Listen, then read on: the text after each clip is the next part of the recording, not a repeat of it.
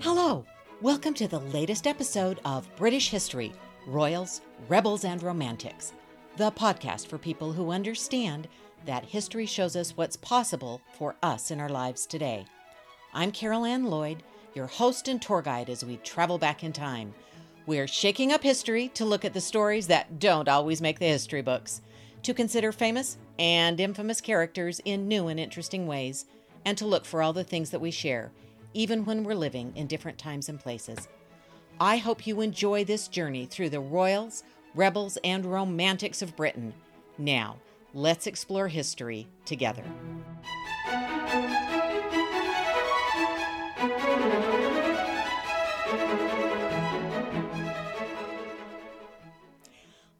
Last week, we looked at some pretty unhappy relationships between fathers and sons. So this week, we're turning to mothers and daughters. Playing the role of both is our friend Queen Victoria. As a daughter, she had a rebellious relationship against her mother, the Duchess of Kent. Becoming queen meant Victoria was able to shake off her mother's smothering influence, and she did. As a mother, Victoria had enough children to have all kinds of maternal relationships good, bad, and in between. For today, we'll see this range in the relationship to her youngest daughter, Beatrice. As the reign of George III drew to a close, Edward, Duke of Kent, married Princess Victoire of Saxe Coburg Saalfeld in Germany in 1818. When she became pregnant, the two of them quickly moved from Germany to England in March 1819, so their child would be born in England and considered eligible to possibly inherit the English crown. The baby girl was born May 24, 1819. The Duke and Duchess were enamored of their baby daughter. The Duke reportedly boasted that she would be queen one day. That seemed unlikely, however, as his older brothers were also attempting to provide heirs, and any male child he and Victoire would have would leapfrog Victoria in the line of succession. The baby's birth annoyed the Prince Regent, who hated his younger brother.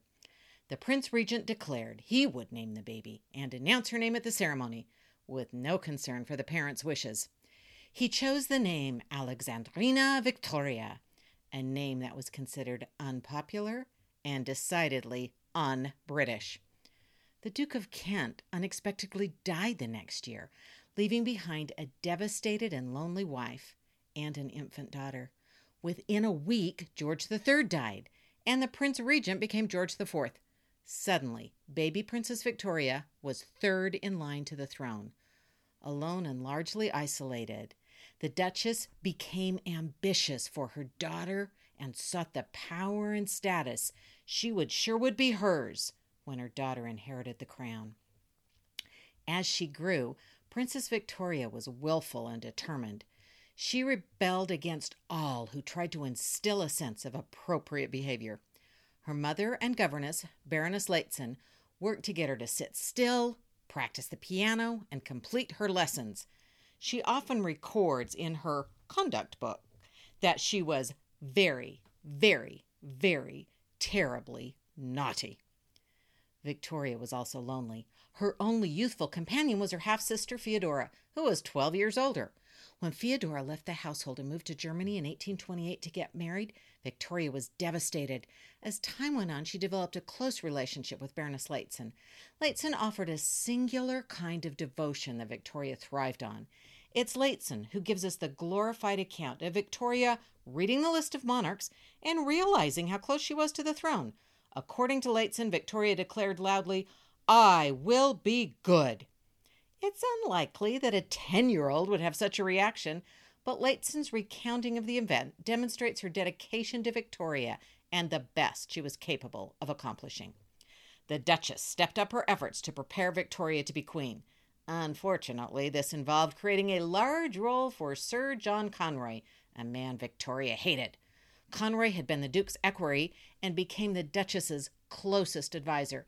He could be charming when he wished, but he was also manipulative and saw his chance to gain greater power by running the household and establishing for himself a significant role in Victoria's reign. The royal family didn't understand why the Duchess gave Conroy such power. When King George IV died a few months later, Victoria's uncle became King William IV, and Victoria became heir to the throne. She was just 11 years old. The king's advanced age, combined with Victoria's youth, made it likely that Victoria would require a regent for the first years of her reign. The Duchess and Conroy assumed they would take that role. Together, they developed the Kensington system, which would allow them to mold a volatile teenager into a Queen of England. According to the system, Victoria was never allowed to be alone. She could not walk up or down a staircase without holding the arm of her mother or another adult. She slept every night in her mother's room. Her meals were limited to plain food. She must exercise and get plenty of fresh air.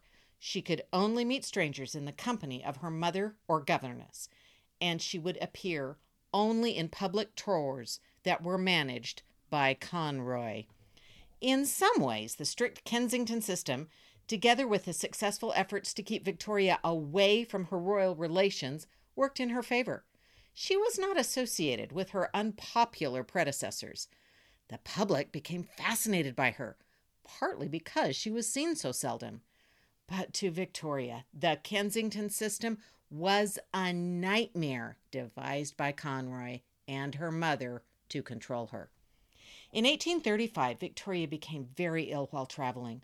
Her mother and Conroy took advantage of Victoria's illness to try to force her to sign an agreement that would make Conroy her private secretary, giving him control of her money and household. That move would likely have helped Conroy become regent if Victoria inherited the throne before she turned 18. But Victoria refused to sign. She later wrote that she resisted in spite of my illness and their harshness. She was determined to deny her mother's drive for power. The next year, King William celebrated his birthday with a grand celebration. In front of 100 guests, he publicly declared his wish was that his life be spared for nine months until Victoria turned 18 so she could inherit without needing a regency. He castigated the Duchess in front of the guests for having evil advisers. The public spectacle made Victoria burst into tears, and the Duchess was furious. But the king got his wish. Victoria turned 18 on May 24th, 1837. King William died the next month. When she became queen, Victoria immediately moved to shut down her mother's influence. She ordered her bed moved into her own room. She received the prime minister, noting in her diary that she met with him, quote, of course, quite alone, as I always do with my ministers. She dismissed Conroy from her household. Victoria's only mention of her mother on the day she became queen was to say that at the end of the day she, quote, went down and said good night to Mamma. Their emotions had spilled out in letters to each other that day. The Duchess wrote to ask Victoria if she could bring Conroy to Victoria's proclamation as Queen. She warned that people would question his absence. Victoria would not be swayed, stating that Lord Melbourne's opinion was that Conroy should not be there. The Duchess replied with a condescending warning that Victoria take care that Melbourne is not king. From that day forward, the Duchess had to wait until Victoria summoned her. The new queen relished this feeling and the experience of being alone. The word alone appears five times in her journal in just one day. When Victoria moved into Buckingham Palace, the Duchess came along for propriety's sake. After all, a single queen must have a female relative handy. handy. in this case, not so handy. The queen's rooms were far away from her mother's. This physical and emotional distance went on for years. When Victoria decided to marry Prince Albert in October 1839, she kept the news from her mother for nearly a month. She asked Albert not to say anything because she feared her mother would cause some kind of mischief. In November, Victoria summoned her mother and told her the news. The Duchess knew she had been deliberately kept in the dark. She wrote repeatedly to Victoria asking where she would live after the wedding, but Victoria ignored the letters as a nuisance. Victoria and Albert were married February 10, 1840. So happy in married life, the Queen began to soften toward her mother. Just a few months after her wedding, she visited her mother at her house in Belgrave Square. When she became a mother herself, Victoria seems to have found more affection for her own mother. By the time Victoria celebrated her 10th anniversary, she already had six children and another on the way. Her mother's help and support were invaluable. The Duchess was a devoted grandmother.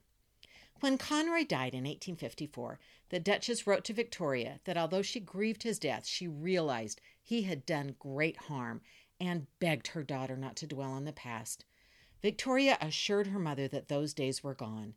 Six years later, writing to Uncle Leopold about the Duchess's recent illness, Victoria said, quote, I hardly myself knew how much I loved her, or how my whole existence seemed bound up with her, till I saw looming in the distance the fearful possibility of what I will not mention. Well, it came to pass, and when the Duchess died on March 16th, 1861, Victoria was devastated. She described it as, quote, the most dreadful day of my life. She had come to rely on her mother, and the death plunged the queen into deep depression. From the young girl so eager to get away and strike out on her own, Queen Victoria had developed a strong bond with her mother and was heartbroken by her loss. As a mother, Victoria experienced a similar range of emotions with her children. She was astonishingly successful in having children. Despite being very short, Victoria gave birth to nine living children over a period of just 17 years. For Victoria and all of her children to have survived the ordeal of childbirth is truly astonishing. Queen Victoria's youngest child, Beatrice, was especially dear to the Queen.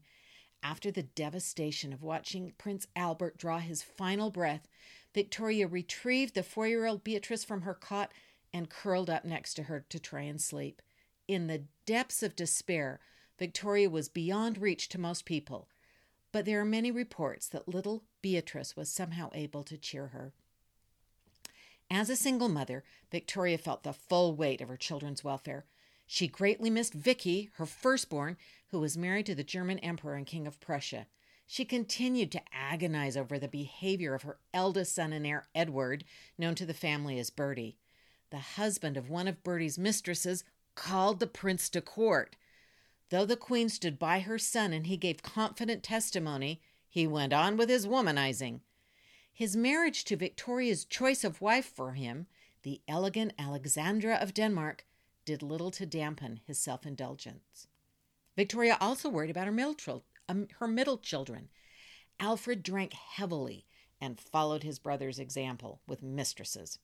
The queen had a calm relationship with her daughter Alice, but she criticized daughter Helena for having plain babies and looking older than she was. Prince Leopold struggled against his confinement from injuries and illness. The younger children were still largely trouble free. Her only objection to young Arthur was that he parted his hair in the middle, and Beatrice was overtly favored. The preference for Beatrice came with its own challenges. Victoria wrote of her youngest daughter, She is the last I have, and I could not live without her. The queen was diverted by her grandchildren, but as the number continued to increase so rapidly, they became more of a subject of anxiety than joy facing the growing demands for public appearances, the despair of children's and grandchildren's deaths, Victoria passed through the 1870s and into the 1880s. In 1884, royal family harmony was shaken by an unexpected dispute. The Queen and Beatrice were not on speaking terms. Given their former closeness and Victoria's obvious favoritism, this estrangement was awkward and troubling. Up until this moment, Beatrice had always been obedient to her mother's wishes, but now Beatrice wanted something for herself marriage and a family of her own. The queen had long worked to prevent this kind of disaster from occurring, deluding herself into thinking that she could protect her daughter from marriage by never letting the word wedding be spoken in her presence. Despite her adoration of her own husband and marriage, Victoria had soured on the institution as a whole. She felt that her wonderful marriage to Albert was a happy and blessed rarity. On the whole, most marriages were miserable. Her daughter's experiences seemed to prove her point. Vicky was certainly miserable. Louise was married to a man who was thought to be gay and had a series of lovers. And Alice had died far away. Helena was the rare daughter to have a happy marriage. Victoria's plans for Beatrice were that her daughter remain at her side. This was typical for families at the time. Youngest daughters were expected to devote themselves to surviving parents. The queen expected her agreeable daughter to fulfill that duty. But Beatrice had found one thing she was willing to rebel over Prince Henry of Battenberg. The princess insisted on her prince. The queen said no. Months of silence between them ensued. The stalemate was broken when Bertie, along with Alice's widower and his brother, came to plead for the young couple. The queen agreed, but only with the understanding that the couple continued to live with her, never seeking a home of their own. Beatrice and Henry, nicknamed Liko, agreed. Victoria's last child was married July 23, 1885, at Osborne in front of a small crowd. Like her mother, Beatrice wore white lace and orange blossoms. The night before the wedding, Victoria and Beatrice spent some time crying together. Victoria felt miserable about the wedding and prayed that her daughter would be one of the few who enjoyed a happy marriage. Eventually, the queen was won over by the spirited Liko, and Beatrice was relieved to have secured even a bit of independence from her overbearing mother. Over the years, Beatrice saw her relationship to Liko cool. Her husband became close to her own sister Louise, whose own husband was almost certainly gay. Louise had a series of affairs, and Liko and Beatrice suspected she was involved with the Queen's new secretary, Arthur Bigge. The row within the royal family grew ugly, and Liko asked the Queen's permission to leave and serve a mission to Africa. Victoria agreed. But Liko died on the route to Ghana in January 1896 before ever seeing a battle. After just 11 years of marriage, Beatrice was a widow. She would live the rest of her life caring for her mother and then preserving her mother's legacy. Beatrice took on the task of editing and rewriting her mother's diaries after the Queen's death. The Queen had kept a journal regularly throughout her life since she was 13 years old. Lehzen and the Duchess had encouraged the young princess to write daily. She continued writing until less than two weeks before her death, having filled more than 120 volumes. Some sections were published during her lifetime with her approval, such as Leaves from the Journal of Our Life in the Highlands, which was published in 1868. But the rest were kept secret. Princess Beatrice was named the Queen's literary executor. The Queen instructed her to remove anything that might upset the royal family. Beatrice devoted years to editing and rewriting the volumes, making her mother appear tamer and more sensible. This has been called the greatest act of historical censorship of the century. Biographer Julia Baird describes a letter written by the 86 year old Beatrice in 1943 to her great nephew, King George VI. The king's mother and father, King George V and Queen Mary, had been opposed to Beatrice's decision to destroy many of the original volumes of Queen Victoria's journals. Now, Beatrice had received a collection of letters between her parents. She requests George VI's permission to destroy the letters, which she states have no historical or biographical value whatever, and which she considers painful. She states that she feels she has a, quote, sacred duty to protect her mother's memory. Whatever you think of her choice to rewrite history and destroy the problematic bits, Beatrice's devotion to her mother is clear.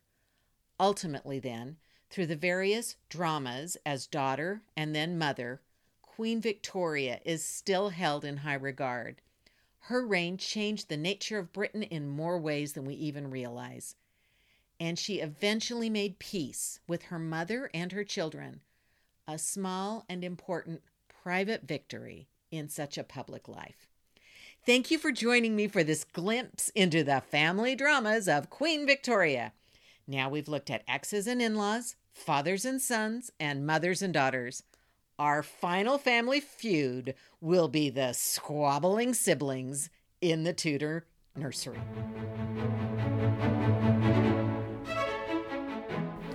Thank you for listening. If you enjoyed today's podcast, please share with a friend. Do send any questions or comments. I'd love to hear from you where we should explore next. And please subscribe and leave a review. I'd really appreciate it. I'm so glad we could explore history together. Till next time.